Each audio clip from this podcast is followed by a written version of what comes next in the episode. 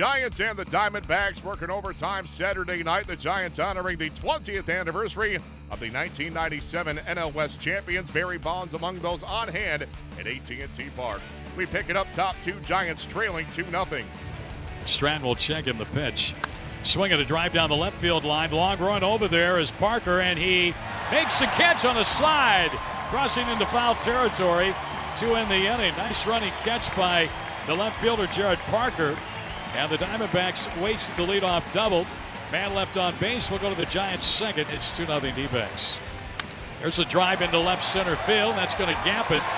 And the uh, Panda's got his first giant hit since his return to double the lead off the seventh inning for San Francisco. Walker ready on the 2 1 pitch. Driven to right. That's going to be a hit off the wall out there. Run will score. Parker exchanges places with Sandoval. It's 4 to 1. A 1 1 count here on Pence. The pitch to him. And a drive to left down the line. That ball's going to go.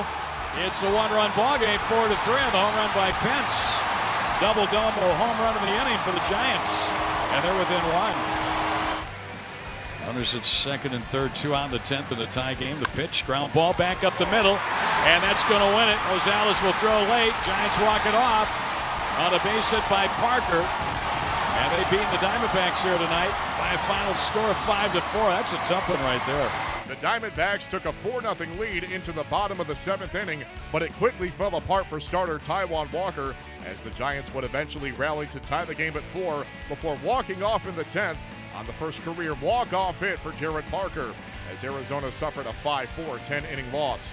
Here is Diamondback skipper Torey Lovullo. It's tough to absorb. I feel like um, we did a lot of things right early in the game, um, and we put ourselves in a very good position to win this game. And you're right, Taijuan was cruising. He had a three-hit shutout, uh, and he worked into the seventh inning. It happened very quickly.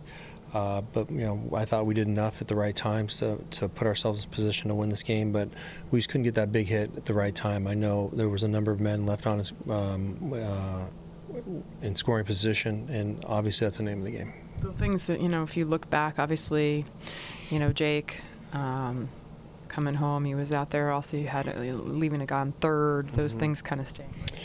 Yeah, those things add up, and we, we didn't do enough right. And um, you know, we're we're a pretty fundamental team. We do take care of our business um, the right way. At times, this game gets very difficult. So. Uh, we just didn't capitalize in some key situations. Some some big base hits at the right time would have would have really broken this game open. And you know the Giants hung in there. I think the the key blow was a two-run home run by Hunter Pence that put them right back in the game uh, and made us go to the bullpen. So they did enough right to win the game, and unfortunately, we did not. What did you see from Taijuan that was so effective early, and then conversely, mm-hmm. you know, in that inning in the seventh there, what did you see that change?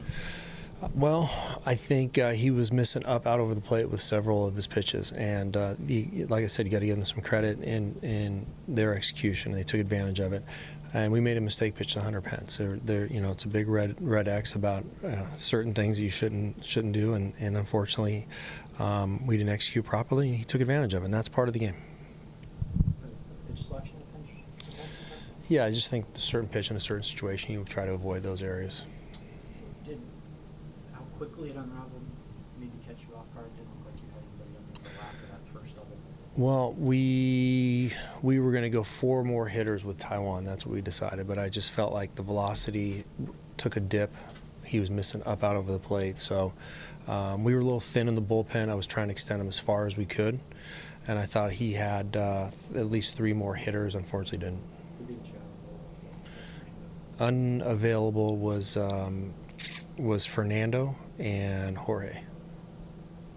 What did you see that Taijuan was doing so well in those first six? You really only had one difficult stretch there in the third. Um, yeah, he wiggled out of some some uh, issues in the in the third inning, right, and um, really seemed to go into a really good rhythm. And his, the fastball was hopping out of his hand. He did a nice job of attacking with that pitch. He was dropping some breaking balls early, his lead pitches, uh, and I thought he, he kept a very offensive team in check. And he was he was walking his fastball around the zone. Um, you know, unfortunately, I think he just made a few mistakes late in the game that, that cost him. For a guy as young as he is, do you think it's going to be difficult for him maybe to separate the struggles in that seventh versus how well he was pitching in the first six going in? No, I don't. I don't think. Uh, I don't think that'll be the case at all. It's a good question, um, but in my conversations with Taijuan, he's got a he's got a very positive outlook on things, and I don't think those those moments are gonna are gonna uh, be a hindrance. I think, in fact, they're gonna help him learn and get better the next time. The Snakes look to bounce back on Sunday behind Patrick Corbin. He'll be opposed by Jeff Samardzija.